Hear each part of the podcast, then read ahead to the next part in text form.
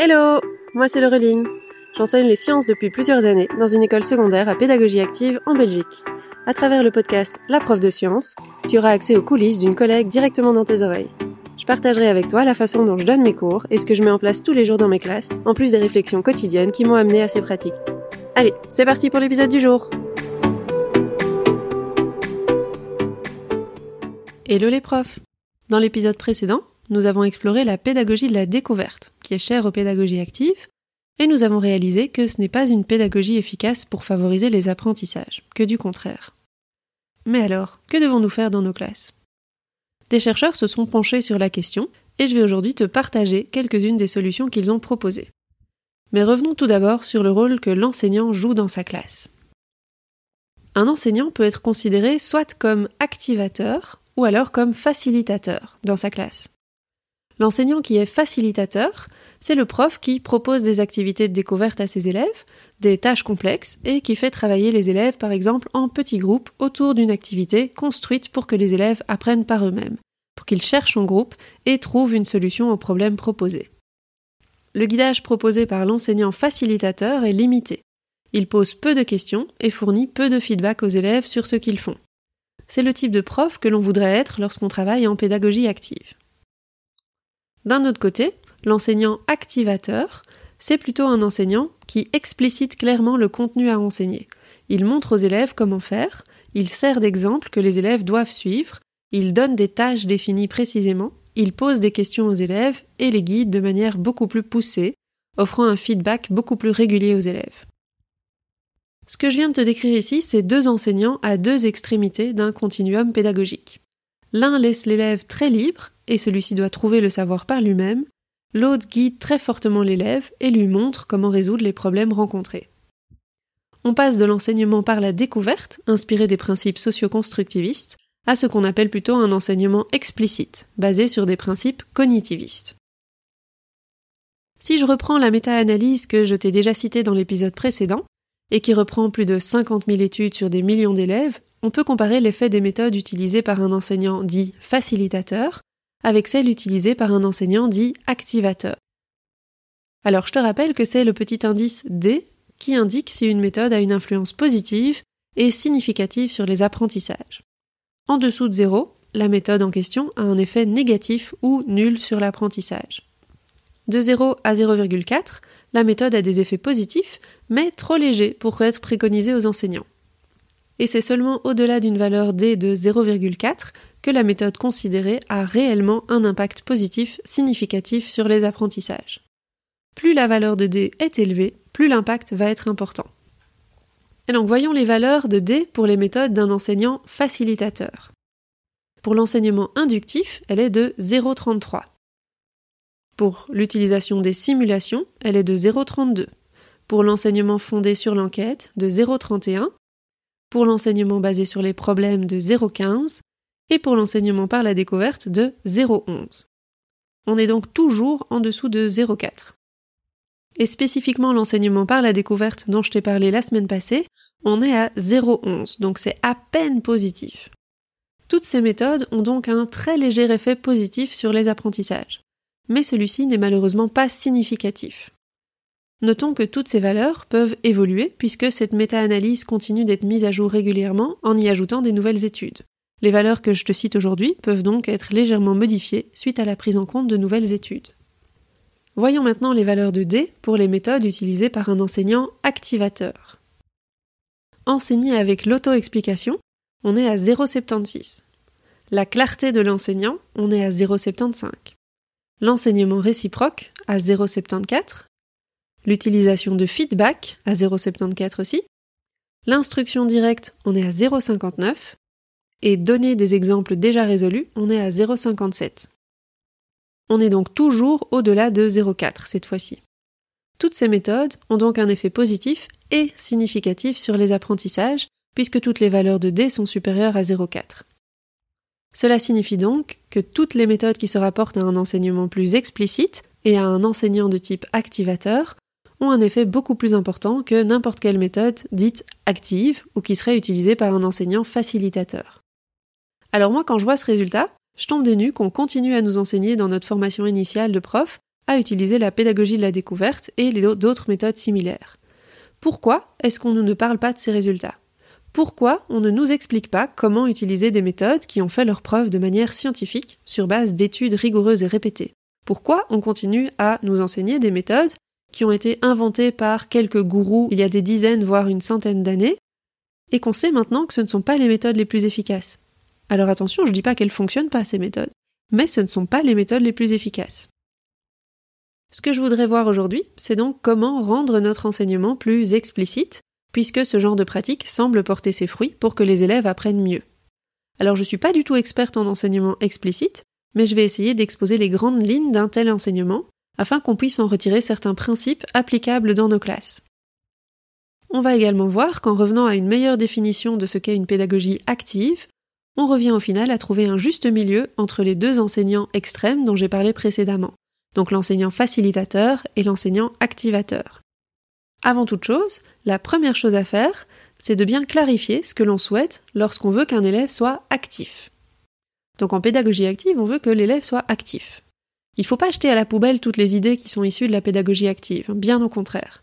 Il faut plutôt redéfinir ce que c'est de faire une activité.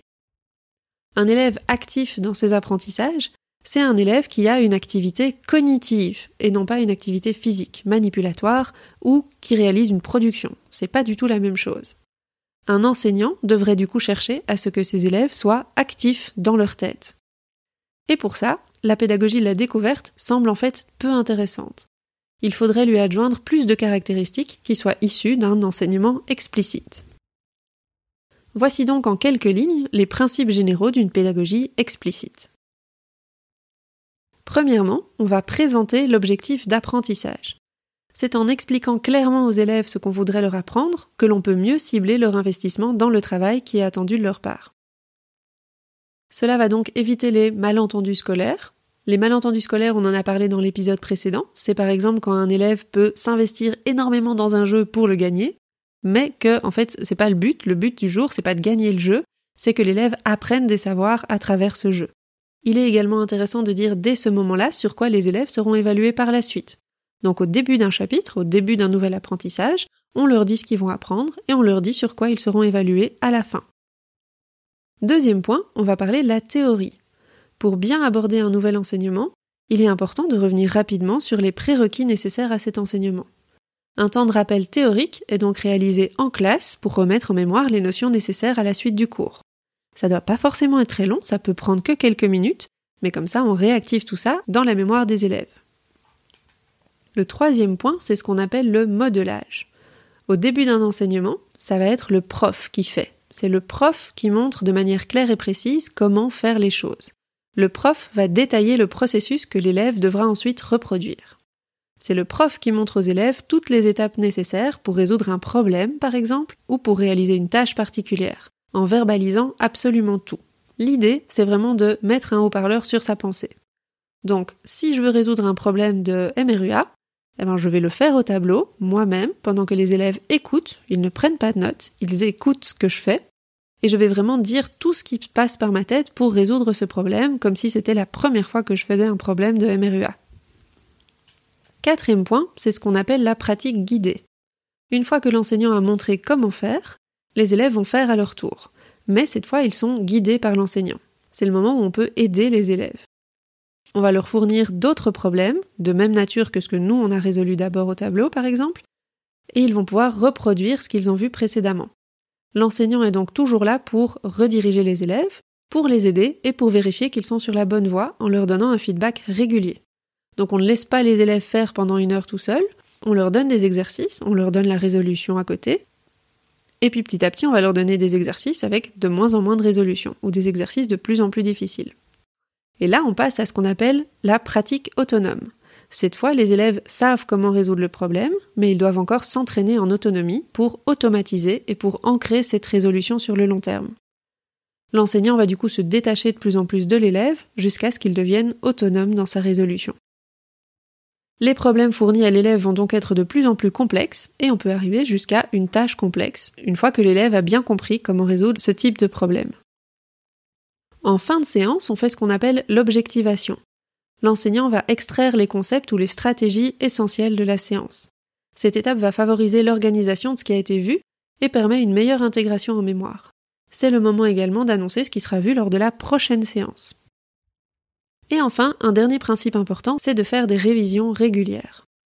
Pour que tout le savoir vu s'ancre en mémoire à long terme, il est fondamental de réaliser des révisions régulières pour solidifier les apprentissages. Si un élève ne voit quelque chose qu'une fois sur la semaine, qu'une fois sur le mois, qu'une fois sur l'année, c'est tout à fait normal qu'il l'oublie. C'est donc notre rôle à nous de l'aborder plusieurs fois dans l'année, plusieurs fois dans le mois, voire plusieurs fois dans la semaine quand c'est possible. C'est aussi du coup à l'enseignant de fournir le matériel nécessaire pour que les élèves puissent réviser tout au long de l'année, que ce soit en classe ou à domicile. Et donc cette étape de solidification, elle est indispensable que ce soit par des devoirs, des révisions hebdomadaires ou des évaluations formatives régulières ou des évaluations sommatives. Donc ça, ce sont les sept étapes d'une pédagogie qui se veut plus explicite. Donc je te répète vite les sept étapes. On commence par la présentation de l'objectif d'apprentissage, ensuite on présente la théorie, puis on fait du modelage, on résout nous-mêmes un problème, ensuite on passe à la pratique guidée, puis à la pratique autonome, ensuite on a l'objectivation en fin de séance, et on n'oublie pas d'intégrer des révisions régulières dans le planning. Et du coup, c'est seulement après ces différentes phases d'apprentissage qu'une activité de découverte peut être envisagée et être bénéfique pour tout le monde. Une fois que les élèves ont acquis les connaissances nécessaires pour résoudre un problème, on peut alors leur proposer une tâche de découverte sous forme de tâche complexe par exemple, à résoudre seul ou en groupe, et qui va permettre de mobiliser les savoirs précédemment acquis. Du coup, ils ne seront plus en situation de surcharge cognitive puisqu'ils devront uniquement chercher comment résoudre ce nouveau problème sans devoir simultanément apprendre de la nouvelle matière. Ils vont juste apprendre à résoudre une tâche complexe sur base de la matière qu'ils connaissent déjà. Alors l'enseignement explicite, c'est un type d'enseignement qui m'est totalement inconnu en tant qu'élève. J'ai l'impression que moi j'ai jamais connu ça. Mais je me sens bien obligée du coup de tester si ça a réellement un effet positif sur mes élèves, au vu de tout ce que je lis dans les études scientifiques. En plus, je me retrouve cette année avec une classe de quatrième secondaire qui est très particulière. Les élèves sont adorables, il n'y a vraiment aucune gestion de classe à faire, ils sont toujours silencieux, ils sont attentifs et ils se mettent au travail dans le calme. Donc là, il n'y a vraiment aucun problème de ce côté-là, j'ai jamais vu ça. Mais d'un autre côté, ils sont tous d'un niveau très très faible. Il y a bien deux ou trois bons élèves, entre guillemets, mais il n'y a pas vraiment de tête de classe brillante comme on trouve dans beaucoup de classes. Ils sont très peu participatifs et pas du tout curieux. C'est très étrange de leur donner cours et il n'y a pratiquement aucune interaction. C'est un peu un comble hein, parce qu'on est dans une école qui se dit à pédagogie active et ces élèves ils, ne fonctionnent pas comme toutes les autres classes que j'ai euh, eues jusqu'à présent. J'ai presque envie du coup de leur dire de bavarder un peu plus pour qu'il y ait un petit peu d'ambiance dans la classe. Enfin bref, pourquoi je vous raconte tout ça? Ben, C'est parce qu'en fait avec eux, ma façon de faire habituelle, elle ne prend pas du tout. Faire des mises en situation, essayer de les faire rêver en parlant d'espace et de conquête spatiale ne les attire pas du tout. Ils sont perdus dès que j'utilise le moindre concept scientifique, ils n'ont pas du tout acquis les bases nécessaires pour arriver en quatrième, et du coup, bah, il a bien fallu que je tente autre chose. J'ai tenté une façon de faire juste avant les vacances de Noël qui soit beaucoup plus explicite. J'ai fait un tout petit chapitre à faire en quatre périodes de cours, donc c'est vraiment très court, mais sans enrobage sympathique ou sans aucune notion de découverte. Je leur ai expliqué comment on allait fonctionner, et puis j'ai commencé. Donc ce que je leur ai dit, c'est que d'abord, je vais donner un cours de théorie pure. Ils ne peuvent pas prendre note. Ils m'écoutent. Alors, je pose des questions, hein, je parle pas toute seule pendant dix minutes, mais c'est juste de la théorie sans qu'ils prennent de notes. Alors que chez nous, normalement, les élèves doivent prendre note, on ne peut pas leur donner de support avec la théorie. Ils n'ont pas de manuel.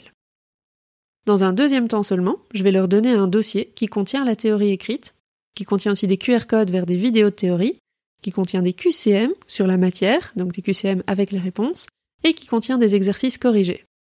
Je leur donne aussi une évaluation formative avec sa correction. Donc dès le départ, ils ont un exemple d'évaluation qu'ils pourraient avoir à la fin du chapitre. Et pour ceux qui le souhaitent, il y a aussi deux possibilités supplémentaires pour se dépasser, deux petites notions théoriques avec des exercices en plus. Et puis, ils vont travailler sur ce dossier en autonomie, seuls ou avec leurs voisins. De mon côté, je suis en classe et je veille à ce que tout le monde travaille et je réponds aux questions individuelles. Au début du deuxième cours, je prends un moment de nouveau pour demander s'il y a des questions ou des exercices que je peux faire au tableau avec eux. Donc c'est le moment où je peux refaire un modelage s'il y a besoin pour certains exercices, voire que pour certains élèves, s'il y a juste certains élèves qui sont concernés. et ensuite, ils ont de nouveau travaillé en autonomie sur leur dossier. Donc je continue comme ça, et à la fin des quatre périodes de cours, j'ai demandé aux élèves leur avis sur cette façon de faire. Et ils ont été unanimes. Ils préfèrent tous continuer comme ça pour la suite de l'année, et leurs arguments sont tout à fait entendables. Ce qu'ils m'ont dit, c'est que du coup ils peuvent avancer à leur rythme, ils osent plus me poser des questions, car ce n'est pas devant toute la classe, ils ne doivent pas être en double tâche de prise de notes et de compréhension de la matière, voire même en triple tâche, si jamais je leur mets un enrobage un petit peu sympathique, enfin comme moi j'estime sympathique, lié à la conquête spatiale et à la planète Mars. Ils sont focalisés uniquement sur le savoir qu'ils doivent apprendre. Ils ont aussi dès le départ tous les types d'exercices qu'ils doivent être capables de faire, avec la correction. Et je leur impose pas de tout faire, ils gèrent leur temps comme ils veulent, ils font les exercices qu'ils ont besoin, ils sont pas du tout obligés de tout faire. Je ne contrôle pas qu'ils ont fait tous leurs exercices. Le seul bémol qui m'est revenu, c'est le long temps de concentration en travail en autonomie qui est compliqué pour certains. Et donc là, pendant que j'enregistre, ce sont les vacances de Noël, et je pense continuer avec les chapitres suivants, en ayant une approche qui soit beaucoup plus dirigée, beaucoup plus explicite, avec moins de double ou triple tâches, au moins avec cette classe, et voir si les apprentissages et la mise au travail sont meilleurs. Mais donc, comme tu vois, moi je suis pas du tout quelqu'un qui vient d'un enseignement explicite, c'est pas quelque chose que je connais.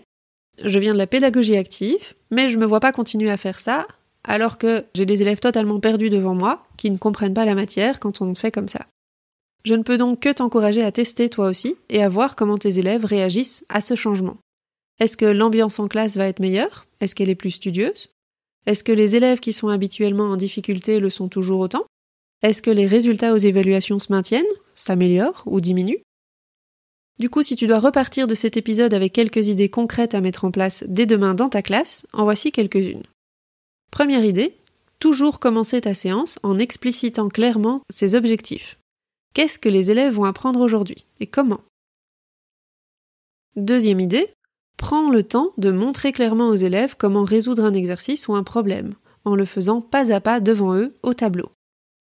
Troisième idée, fournis des exemples d'exercices corrigés, avec la résolution complète, étape par étape, pour que les élèves aient un modèle écrit sur lequel se baser. Quatrième idée, toujours terminer ta séance en faisant un bref récapitulatif des points importants qui ont été vus et en contextualisant ces nouveaux savoirs par rapport aux savoirs précédents. Si tu mets en place tout ça, c'est déjà vachement bien. Alors si c'est déjà trop, commence par quelques petits points, teste et essaye et vois comment ça fonctionne dans tes classes. Il y a encore plein d'autres possibilités pour améliorer l'apprentissage des élèves. Plus je lis, plus je découvre des choses à faire. Mais on reste humain, on a des vies à côté de notre boulot, et on ne sait pas tout mettre en place parfaitement du jour au lendemain. On commence par faire un petit pas dans la bonne direction, et plus tard, on ajoutera une autre brique, et quand on aura encore un peu de temps, on rajoutera encore autre chose. L'amélioration que je te propose aujourd'hui, c'est de cesser de toujours vouloir tout faire découvrir aux élèves et de leur expliquer les choses beaucoup plus explicitement. Et en arrêtant de culpabiliser parce que on nous a dit depuis toujours qu'on devait faire de la pédagogie active et qu'il fallait faire découvrir les choses aux élèves.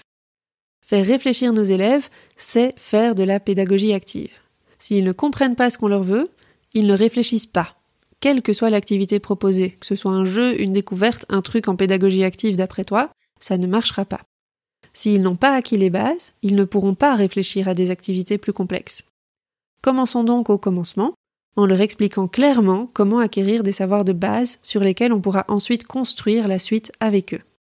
Et après, on pourra leur faire faire des activités de découverte, où ils pourront réellement activer leurs neurones, mais seulement après. Sur ce, je te souhaite une belle suite de journée. À bientôt! Merci d'avoir écouté cet épisode jusqu'au bout. J'espère qu'il t'a plu. Si c'est le cas, tu peux le recommander à un ami ou laisser un avis sur ta plateforme d'écoute. Ça me ferait super plaisir. À bientôt pour le prochain épisode.